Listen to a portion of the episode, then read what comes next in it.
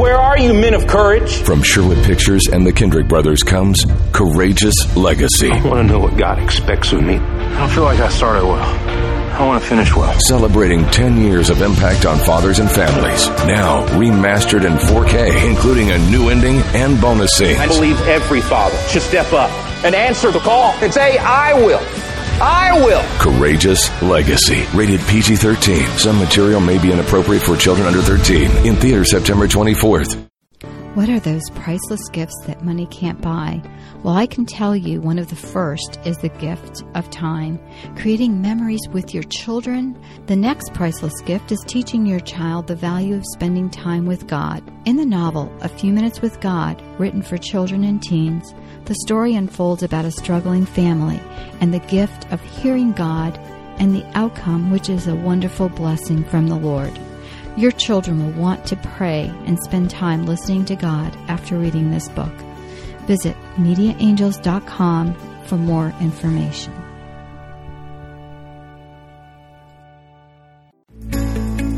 This podcast is a production of the Ultimate Christian Podcast Network. Do you want a more intimate walk with God? Are you tired of trying to hear God and hearing only silence? Each week, your host, Felice Gerwitz, is prepared to inspire you and equip you on your journey towards deepening your relationship with God. Listen, hear, and follow the Lord's will in your life, and you will be blessed.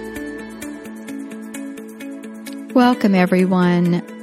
The topic today is courageous faith. This is episode 186, and you can find today's show notes at a few minutes with God podcast.com. I want to thank our sponsor, and that is the re release of the movie Courageous.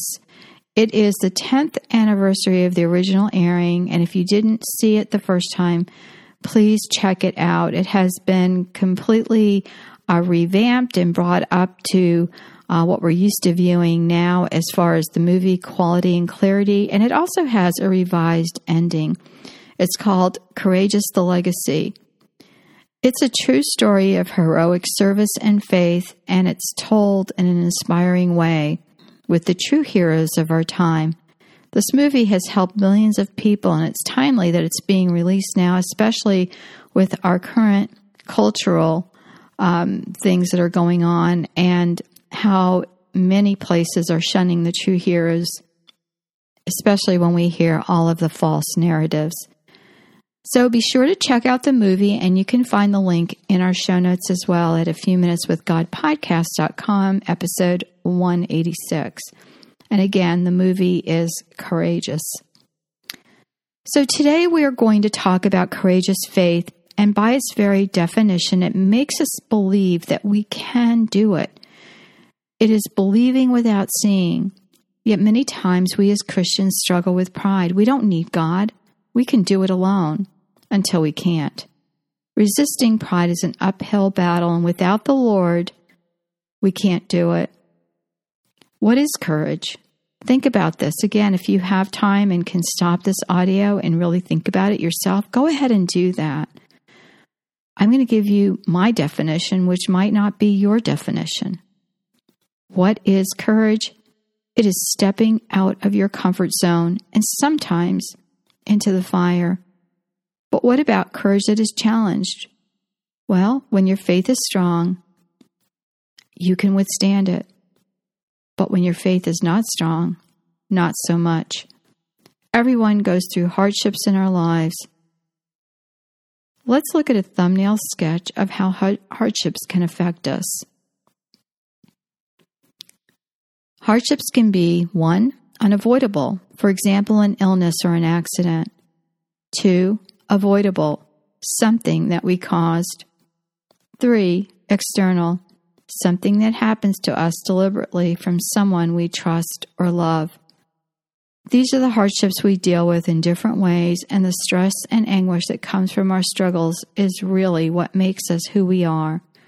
The trial by fire. Isaiah 48:10 says, "See, I have refined you, though not as silver, I have tested you in the furnace of affliction.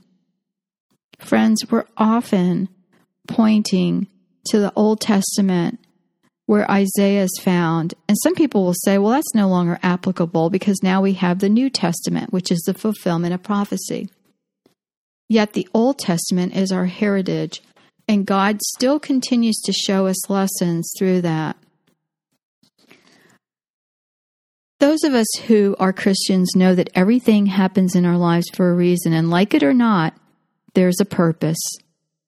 If we have eyes that can see, and I did a podcast about that a few weeks ago, we'll be able to see God in the midst of even tragedy. Recently, I heard a heartbreaking story of something tragic that happened to a young woman. And what was told to her friend was that this woman no longer had faith in God. Why did that happen? What made it change? Because this woman probably thought that God allowed this tragedy to happen in her life. Things happen, friends, and there is a cause and effect. Sometimes we don't see that. You know, we see it plainly if we jump out of a two story window. It's probably not going to, you know, be something that is going to end well. But what if someone pushes you out of that window? The end result is the same. And there are two different things. One is we had the free will to decide, the other is someone else had the free will to decide. So some things happen without our permission, but they happen still the same. And I can't explain the will of God. That's beyond my scope and anything I could probably do well. But there is a thing such as permissive will, that the Lord allows things to happen. But again, why? It is when we're filled with pride that we cannot get beyond ourselves to where we need to be. Pride is one of those sins that rears its ugly head when we least expect it. It is the greatest sin and is the opposite of humility. It is because of pride that the first parents sinned. They wanted to eat the fruit that would allow them to see the difference between good and evil because up to that point, they only could see good. And because of this pride, great men fall down through the ages. They take down entire kingdoms with it. And it is because of pride that the devil gets in the midst and causes havoc. Pride is thinking that only we are important, what we feel, what we want, what we want to bring about. And we bring everything right back to us. It's all about me. Well, no, it's not. And those who have faith realize that pride is not good, that pride is the root of all evil. No one is perfect, and we have to combat things in our lives that are vices that bring us down. Pride can cause us to doubt God and His providence for us, especially, again, when bad things happen to good people. Some years ago, a friend of mine went to get a medical checkup thinking all was well. She felt great. She was a doctor, and the attending physician was a friend of hers. And when the lab work came back, the doctor's office called and she made an appointment to see her friend in an official capacity, thinking, My friend's going to tell me how great I'm doing physically. Well, what she heard was the opposite. She had an aggressive form of cancer.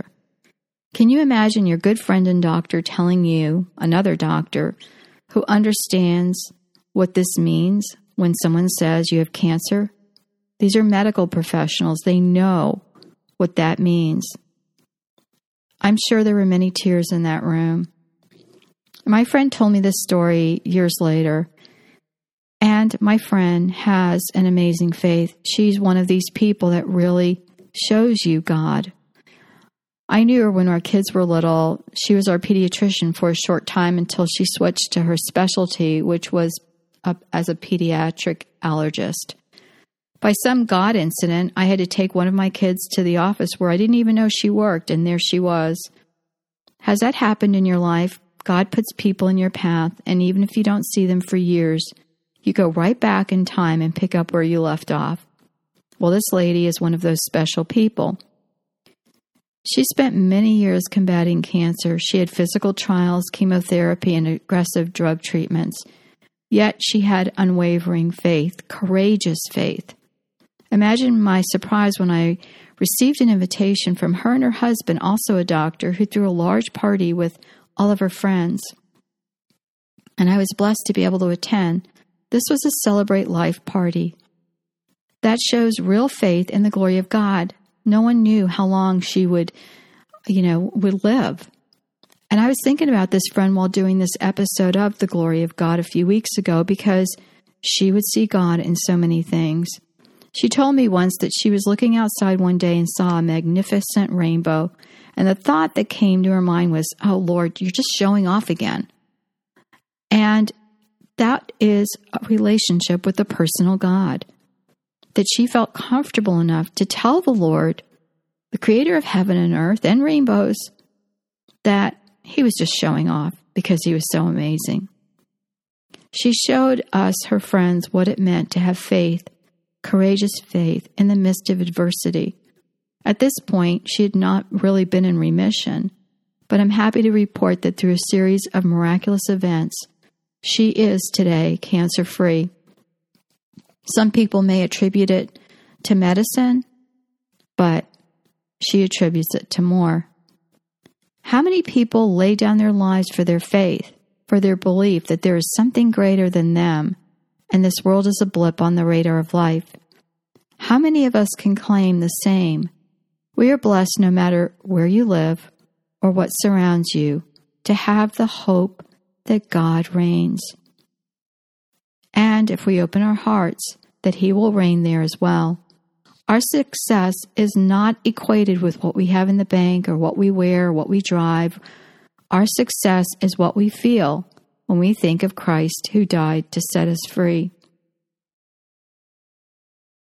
The ultimate courageous faith was Jesus Christ Himself who gave us His life so that we could live. And the question is, friends, how are you living your life? I hear the slogan, living your best life. And that just irks me for some reason. It's one of those pet peeves. I feel like that is so narcissistic. We should be living and giving our lives over to Him. It should be the best life, not your best life. And maybe you disagree with me, and maybe that slogan doesn't bother you. But for me, it's like it's it's almost me centered instead of us centered.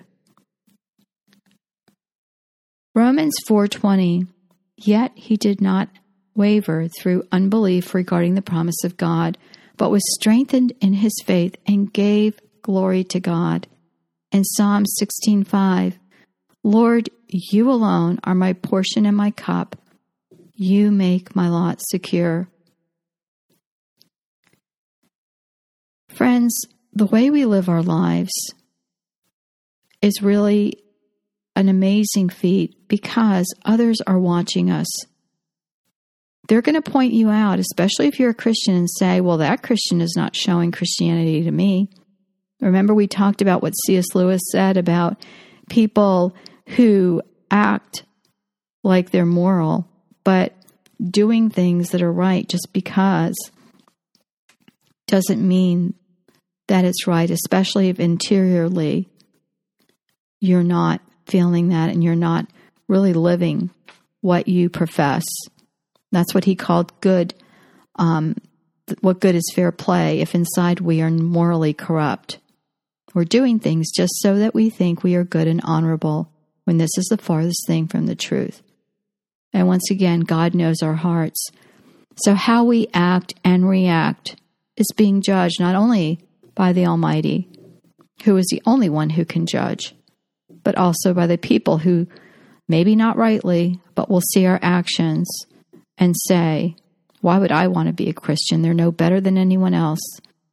People have died for their faith who have laid their lives on the ground for the Lord really have shown us so much more than any kind of works could do. Of people just trying to do good works. Today, people are living in fear and they're afraid to die. newsflash, no one dies until it is your time. And this is not from me, but from Almighty God. It is time to turn away from the television, the computer, and the news, and to turn to your Bibles and fill your soul with the knowledge that God is in control and no one else. Let's pray. Dear Father, you are the one who offered the ultimate sacrifice for us and for your life, death, and resurrection. I am forever grateful. Please, Father, give us the gift, the grace, and the hope of courageous faith in the face of struggles and hardships in our lives. Let us know that we know beyond a doubt that you are there in our lives, that you are here in our lives. I ask you, Father, for the following needs in my life and those for whom I pray.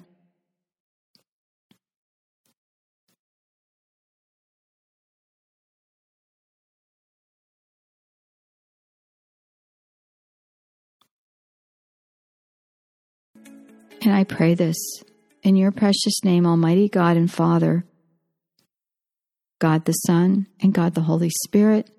Amen. Thanks for listening to the podcast, A Few Minutes with God.